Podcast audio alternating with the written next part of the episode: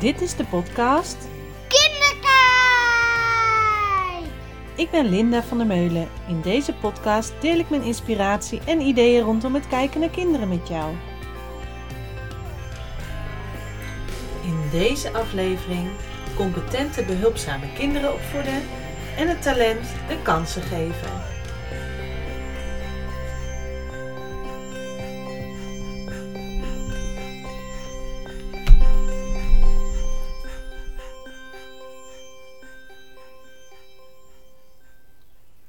Welkom lieve luisteraar, wat fijn dat je weer uh, ingetuned bent bij Kinderkijk de podcast.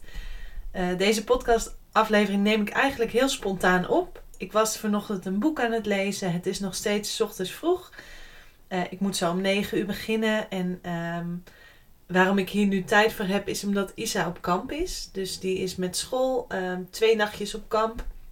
Dat doen ze bij haar op school al sinds ze vier is. Dus elk jaar gaan ze dan met de kinderen een aantal nachtjes op kamp. En dat betekent dat ik nu letterlijk en figuurlijk mijn handen vrij heb. Dus uh, extra tijd over heb om uh, dit op te nemen. En nu was ik vanochtend een boek aan het lezen. En het boek heet Jagen, Verzamelen en Opvoeden. En daar kwamen zoveel mooie inzichten in naar voren dat ik dacht: dit moet ik nu opnemen, want nu zit het nog vers in mijn hoofd. En uh, vooral mijn interpretatie daarover. Dus ik ga niet letterlijk stukken uit het boek uh, voorlezen, maar wel vertellen over wat het boek mij brengt en um, welke inzichten het mij in de afgelopen week, sinds ik het boek ben begonnen met lezen en nu ook uh, gegeven heeft. En dat ga ik koppelen aan het talent de kansengever. Nou, als je het hebt over competente kinderen, dan gaat het als je de visie van pedagogiek van Reggio Emilia wat langer volgt en ook daarmee werkt, uh, zal het een bekend begrip zijn. Maar wat betekent dat nou eigenlijk? Um, als je hem heel sec vertaalt, dan is een competent kind dat we ervan uitgaan dat kinderen alles in huis hebben. Dat ze competent zijn, alles wat ze kunnen doen, um, dat we ze de ruimte geven dat ze dat zelf mogen doen. Dat we ze de ruimte geven om zelf hun problemen op te lossen. En ik merk dat ik de afgelopen weken echt in zo'n proces zit dat dat competente kind bij mij centraal staat. De podcast die ik zelf luister, gesprekken die ik heb met andere ouders of met collega's, um, dit boek wat ik nu aan het lezen ben. En ik merk dat dat competente kind eigenlijk overal voor mij centraal staat. Dus daarom wilde ik dat nu in deze aflevering met je delen. Als je dan kijkt bijvoorbeeld um, naar kinderen, en dat wordt in dat boek ook bevestigd, ook uit psychologisch onderzoek bevestigd, is dat je, als je echt kijkt naar kinderen, is ieder kind vanuit nature behulpzaam. Neem maar bijvoorbeeld een dreumes in gedachten, of een peuter misschien wel. Die willen altijd helpen. Die willen zijn waar jij bent. Die willen uh, helpen tafel dekken, helpen was opvouwen, helpen keuken poetsen. En wat ik heel vaak zie gebeuren, is dan dat het kind wordt afgeremd. Van nee, dat doe ik wel eventjes. Of ga jij maar even uh, voor jezelf spelen, dan uh, ga ik de, het eten koken. Of ga jij maar even, vooral de tablettijd, hoor ik van heel veel ouders, is de tijd dat er eten gekookt wordt. Dan mogen kinderen achter een beeldscherm even een filmpje kijken, want dan hebben we geen last van ze. En hoe mooi zou het zijn als je kinderen kan opvoeden tot behulpzame, zelfredzame, competente kinderen. Dus hoe mooi is het als je een jong kind alvast de ruimte geeft om te mogen oefenen, om te mogen ervaren, om zelf aan de slag te gaan. Um, in het boek Jagen, Verzamelen en Opvoeden gaat de schrijfster van het boek op onderzoek. Ze, heeft, uh, ze komt zelf uit Amerika en heeft een kind waar ze heel veel last van heeft. Want die, die vertoont allemaal gedrag, uh, onaangepast gedrag. Um, ze moet er heel veel rekening mee houden. Totaal niet behulpzaam. En ze was zelf op reis en ontdekte dat het bij andere gezinnen in andere culturen ook anders kon. Ze was zelf bijvoorbeeld heel verbaasd dat ze bij een uh, Maya gezin was. En daar ehm, aan de ontbijttafel aanwezig was. En de oudste dochter van een jaar of 16, die kwam naar beneden en die ehm, nou, werd uit zichzelf wakker, hoefde niet uit bed gesleurd te worden. En die begon de afwas te doen. Toen ze, dat was het eerste wat ze deed wat ze beneden kwam. En toen had ze zoiets. Ik wil gaan onderzoeken wat zit hierachter. Hoe kan het dat in de westerse culturen 9 van de 10 keer, niet alle pubers natuurlijk, maar uh, pubers meestal niet uit bed te slaan zijn. En als je ze vraagt een klusje te doen, is dat, oh, moet dat? Uh, gadver, heb er geen zin in. En dan met hangen en wurgen of met beloningen, dat het dan wel lukt. En daar bij die Maya-stam, dat die puber zelf naar beneden komt, de afwas gaat doen, daarna nog andere klusjes ziet liggen en oppakt. Hoe werkt dat? Nou, ik heb het boek nog niet helemaal uit, maar zoals ik al zei, ik wilde vast wat inzichten met je delen. En ik heb de afgelopen weken ook alvast wat dingen uitgeprobeerd bij ons thuis. En die ervaring wil ik ook met je delen. En ook ehm, de vertaling daarvan naar de kinderopvang, naar school. Dus mocht je daarin werken en het ook leuk vinden, uh, nou, luister deze aflevering. Wat nou zo is, wat ik net al zei, is dat kinderen heel vaak worden afgeremd in die behoefte om te willen helpen. Om te willen ehm, eh, ja, helpen, kijken naar wat je aan het doen bent. En als je dat nou eens omdraait en gaat kijken, wat kan een kind doen in de situatie waar ik in zit? Bijvoorbeeld, jij gaat uh, aardappels schillen zou je een kind kunnen vragen, ligt eraan welke leeftijd, een jong kind tot een jaar of vier, vijf, die zou best de aardappels aan kunnen geven. Ehm, maar zelfs aardappels in blokjes kunnen snijden, zodat ze in de pan kunnen. Kinderen zijn van nature behulpzaam en willen heel graag helpen. Kijk eens heel goed naar het kind of je eigen kind en uh, pik die signalen op als je kijkt naar psychologisch onderzoek, dan geloven psychologen ook dat hoe meer een jong kind helpt, ook al zijn ze nog met dreumes of peuter, of als kijken ze als baby naar hoe jij de was opvouwt, hoe normaler het is voor een tiener, dus hoe ze opgroeien tot een behulpzame tiener, voor wie klusjes dus heel normaal zijn.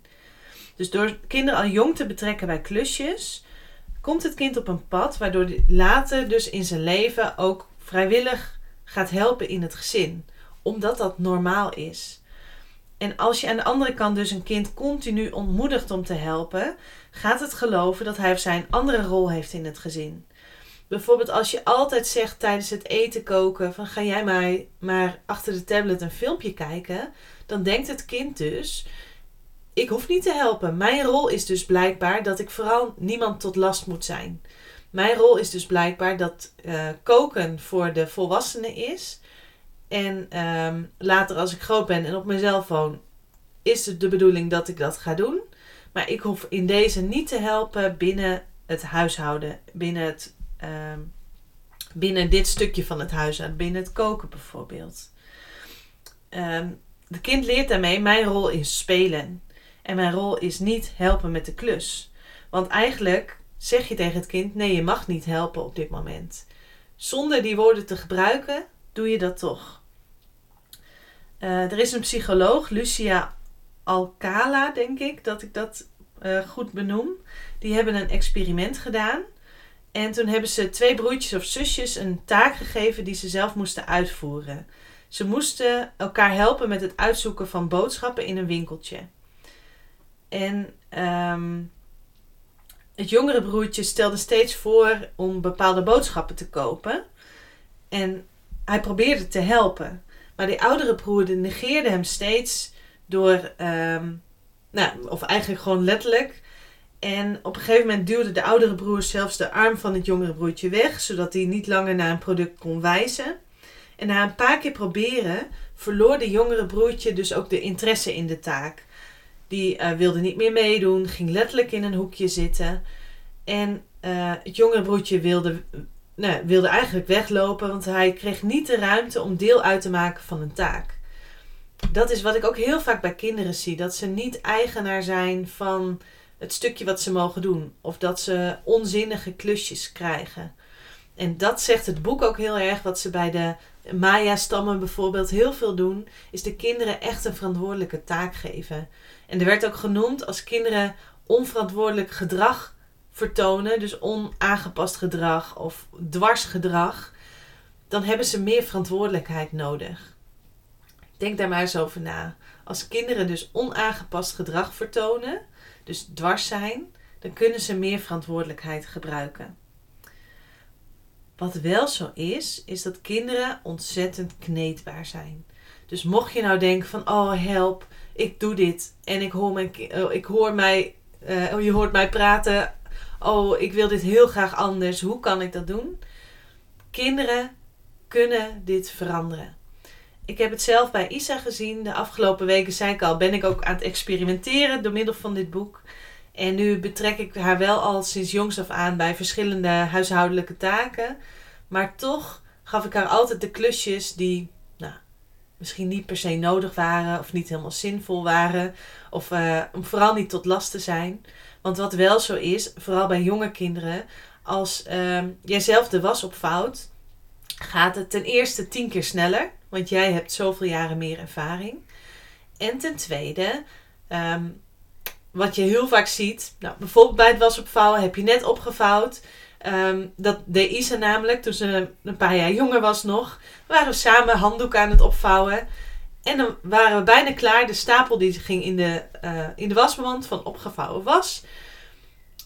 En zei ze: Mama, dit vond ik leuk, nog een keer. En ze rat zo die hele stapel omver. Ik wil meer opvouwen.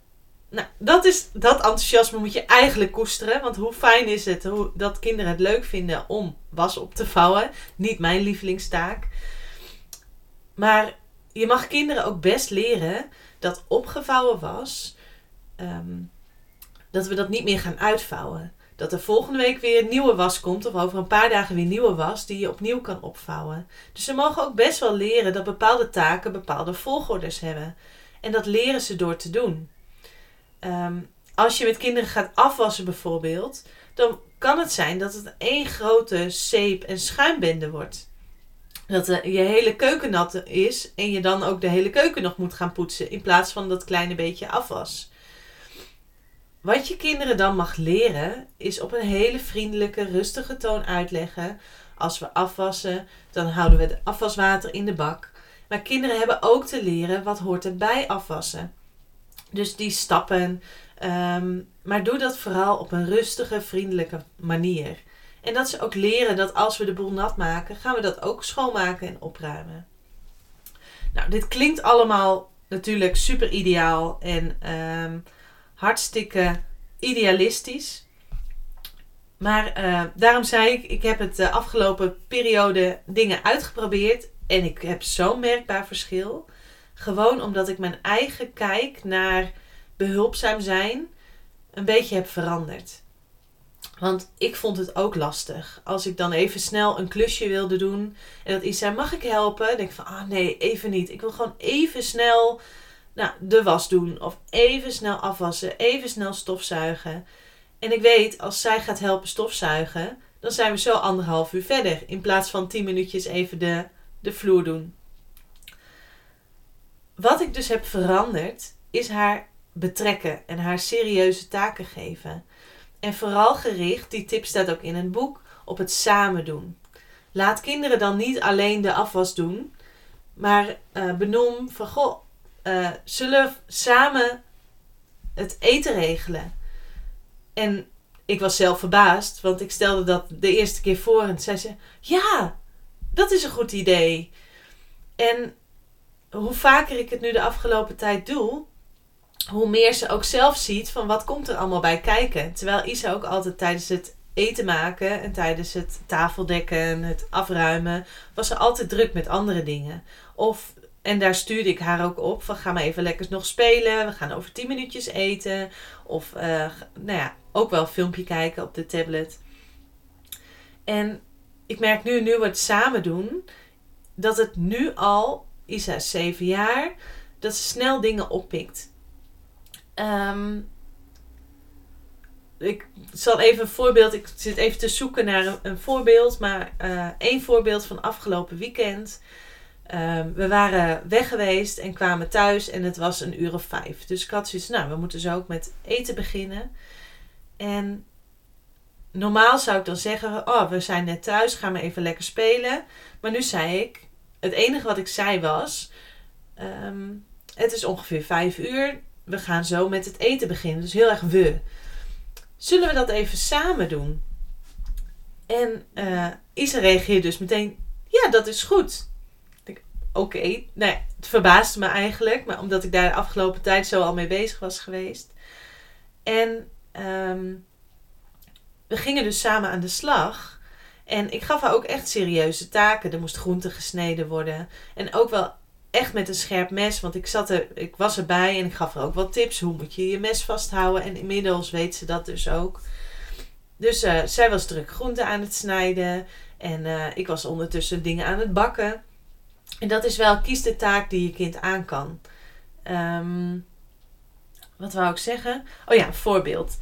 Um, en ik verbaasde me, want ze was op een gegeven moment klaar met groenten snijden. En toen keek ze naar de tafel. En toen zei ze zelf: Oh, de tafel moet nog gedekt.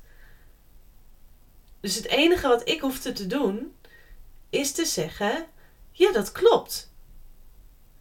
En wat zij toen zei was: Zal ik dat dan even doen? Nou, ik was echt helemaal um, ja, flabbergasted eigenlijk. Denk, wat normaal, dan is het hangenburger. Oh, Isa, wil jij even de borden op de tafel zetten? Nee, geen zin.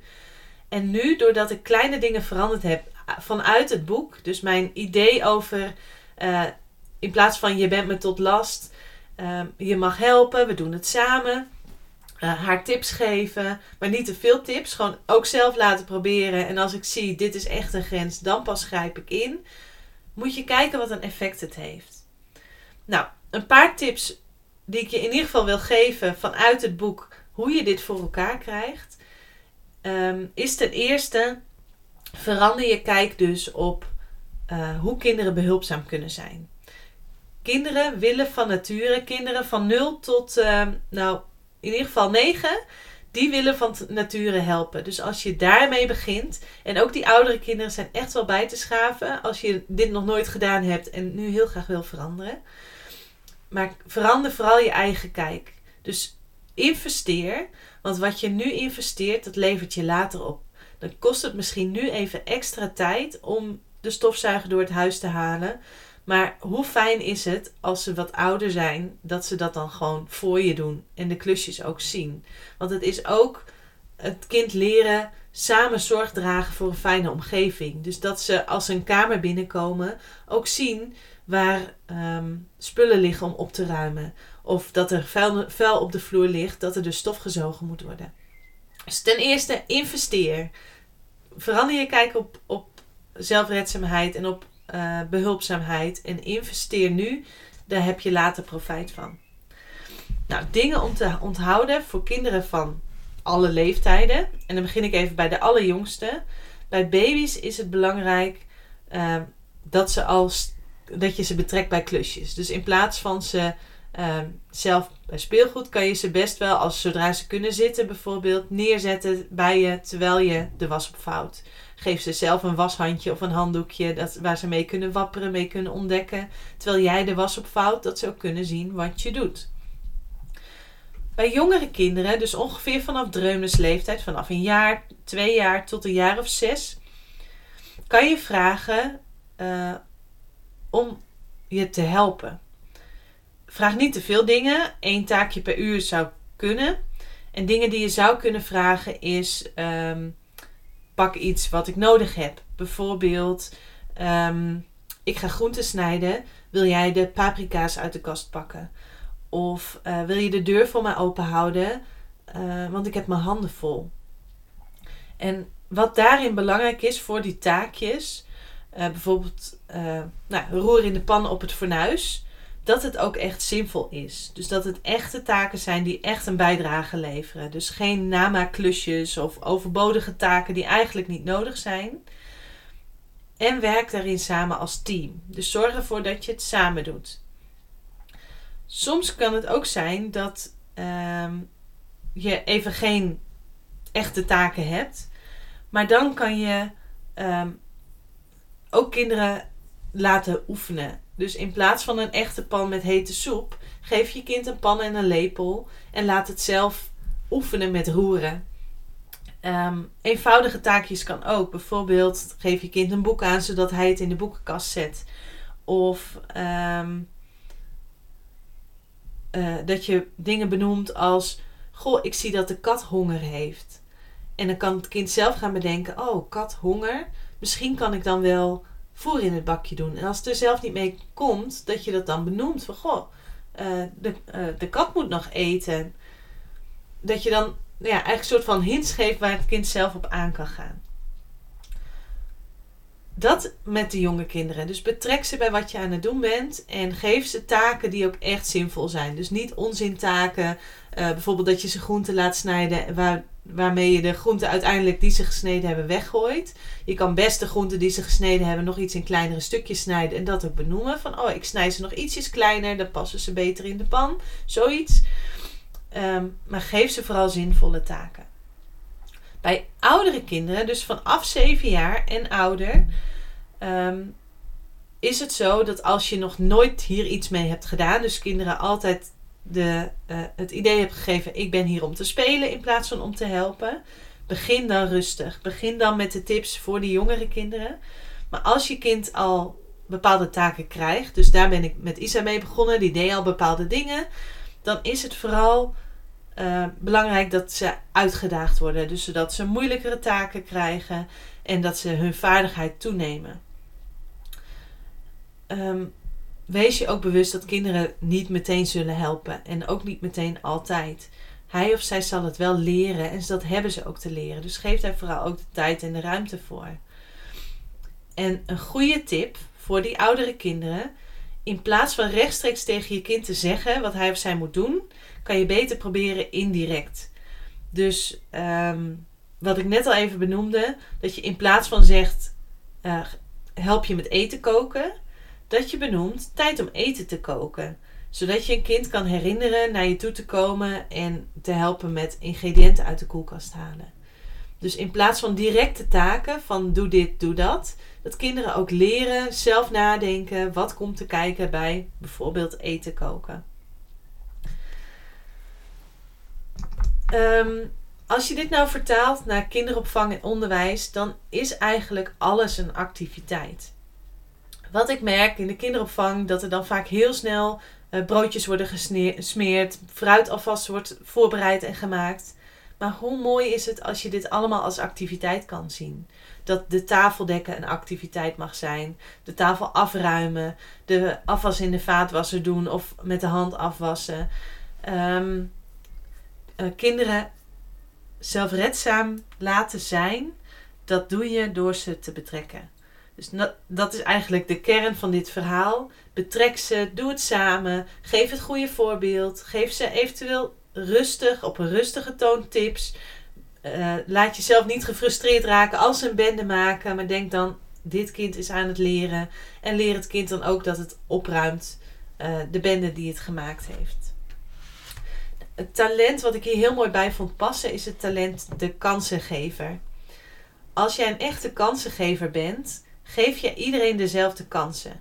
Dan is iedereen voor jou gelijk kansengevers hebben niet direct een eigen mening klaar over een ander als een ander iets doet. En um, zijn wel van rechtvaardigheid. Dus ze ergeren zich wel als de een meer mag dan de ander. Ze willen heel graag dat stukje gelijkwaardigheid, rechtvaardigheid. Dat vind je heel belangrijk als kansengever. Kansengevers voelen zich het best op hun plek in een omgeving waar duidelijke afspraken zijn die ook worden nagekomen, omdat je daar dan evenveel of gelijke kansen kan krijgen. Als er duidelijke kaders zijn waarbinnen je kan bewegen, dan ben je als kansengever het beste op je plek. Dus als je hierin herkent en het ook koppelt aan dat stukje zelfredzaamheid van de kinderen, dan geef je ze dus letterlijk de kans om zichzelf te mogen zijn binnen bepaalde kaders. Om, om zelfredzaam te mogen zijn, om te kunnen helpen. Uh, het vooral heel veel samen te doen, dus samen gelijkwaardigheid, uh, kansen te geven. Dus als kansengever krijg je ook heel veel energie. Als, als het eerlijk gaat en mensen gelijke kansen krijgen, ehm, dan ben je als kansengever, zit je lekker in je vel, voel je op je plek, daar krijg je energie van. Wat de valkuil is voor een kansengever, is dat andere mensen wel oordelen kunnen hebben. Dus oordelen over anderen. Wat belangrijk is om de meningen en ideeën van anderen wel te blijven respecteren. En ook proberen te achterhalen om ehm, waarom mensen onrechtvaardig worden behandeld. Dus als er iets onrechtvaardigs gebeurt, dus of als iemand heel erg zijn mening geeft, probeer dat dan te onderzoeken. Wees open en nieuwsgierig. Laat die meningen en oordelen voor jezelf, die hoef je niet uh, er tegenover te leggen. Maar begrijp wel dat andere mensen dat wel doen. Dus kansengevers die zullen zelf heel weinig meningen en oordelen over anderen hebben. Willen heel erg graag die gelijkwaardigheid, die, die um, samen op één lijn zitten. Dus daarom vond ik hem ook zo mooi passen bij deze podcastaflevering. Misschien herken je hierin, in dit talent. Het is echt een talent. Niet iedereen kan mensen gelijke kansen geven. Um, ik merk om me heen ook heel veel mensen die dat wel kunnen. En ook heel veel mensen die juist heel direct oordelen, omdat dat hun uh, manier van doen is. En zo is ook iedereen uniek en uh, daarin heeft iedereen ook andere behoeften. Maar als je dit dus als talent ben, uh, hebt, koester het. Nou, ik ben heel benieuwd wat je van deze aflevering vond en of je er iets aan hebt, of je er tips uit meeneemt en gaat uitproberen en hoe dat voor jou is. Uh, ik ben zelf heel blij dat ik dat boek aan het lezen ben en dat de tips zo goed werken. Het, het levert me echt vooral ook heel veel plezier op in plaats van strijd. Dus ik zou het zeker aanraden dit boek te lezen. En um, voor nu wens ik je een hele fijne dag. Ik hoop dat het mooi weer is, dus uh, geniet van het mooie weer. En dan uh, tot een volgende podcastaflevering. Bedankt voor het luisteren van deze podcast. Wil je geen aflevering missen? Abonneer je op deze podcast. Heb je vragen of ideeën voor een volgende keer? Laat het mij weten via www.kinderkijk.com of Kinderkijk op Facebook of Instagram. Denk je dat deze podcast interessant is voor anderen? Laat een review achter of deel hem. Doeg!